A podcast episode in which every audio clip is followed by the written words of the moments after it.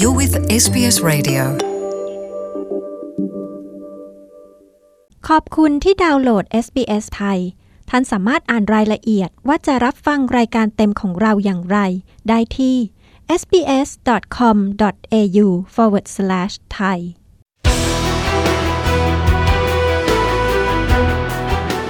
เลขาธิการใหญ่แห่งสหประชาชาตินายแอนโทนิโอ กูเตเรสได้กล่าวชมเชยข้อตกลงระดับนานาชาติที่ห้ามความรุนแรงและการระรานในที่ทำงานนะครับข้อตกลงดังกล่าวได้รับการนำไปใช้แล้วในการประชุมครบรอบ100 ปีขององค์กรแรงงานนานาชาติหรือ The International Labour Organization's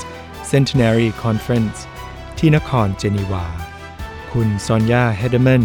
ผู้สื่อข่าวของ SBS มีรายงานเรื่องนี้ครับหน่วยงานของสหประชาชาติซึ่งดูแลเกี่ยวกับมาตรฐานแรงงานระดับนานาชาติได้นำสนธิสัญญาฉบับใหม่เพื่อต่อต้านความรุนแรงและการระรานในที่ทำงานมาใช้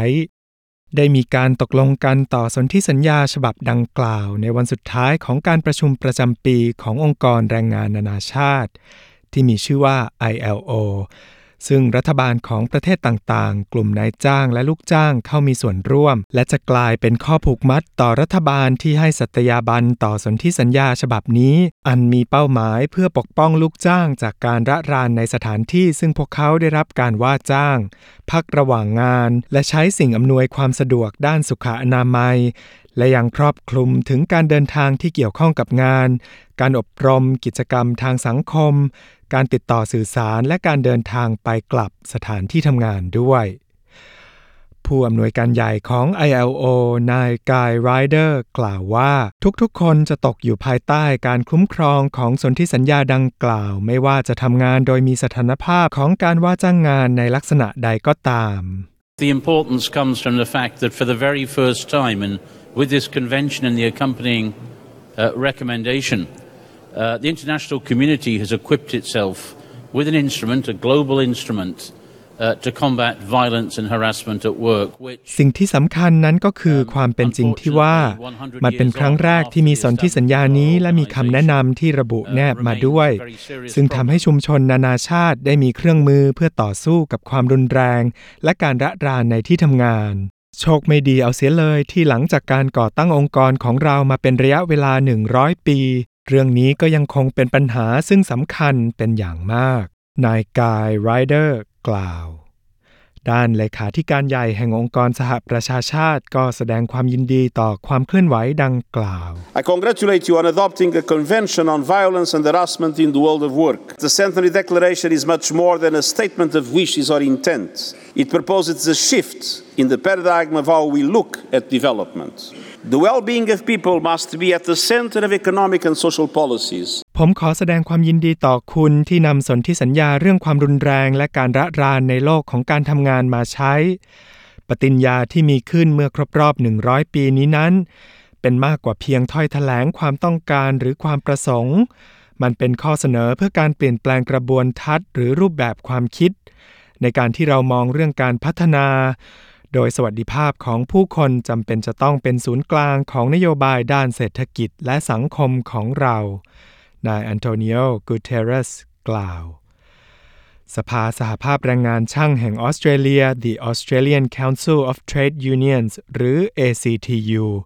ก็ยินดีต่อสนธิสัญญาระดับโลกเพื่อกำจัดความรุนแรงและการระรานในที่ทำงานฉบับดังกล่าวโดยประธาน ACTU นางมิเชล โอนิลกล่าวว่ามันเป็นก้าวที่สำคัญทว่าเธอก็กล่าวว่าในประเทศออสเตรเลียนั้น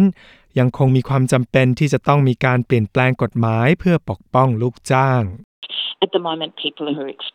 experiencing discrimination, harassment, and sometimes even violence at work,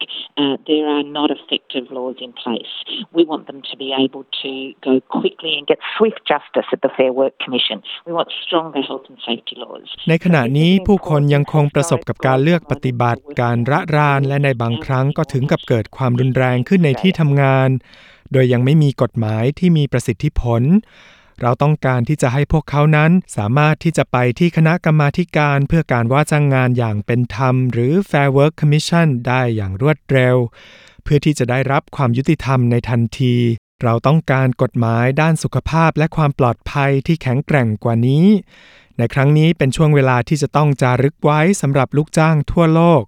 ในตอนนี้ซึ่งมีความจำเป็นที่จะต้องดำเนินการเพิ่มเติมในประเทศออสเตรเลียประธานสภาสหภาพแรงงานช่างแห่งออสเตรเลียกล่าวนะครับที่ผ่านไปนั้นเป็นรายงานโดยคุณซอนยาเฮเดอร์แมนผู้สื่อข่าวของ SBS News เรียบเรียงและนำเสนอโดยผมธานุอัฏฐจารุสิทธิ์ SBS ไทยครับ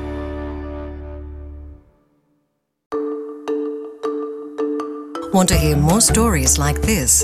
Subscribe to our regular podcasts on iTunes.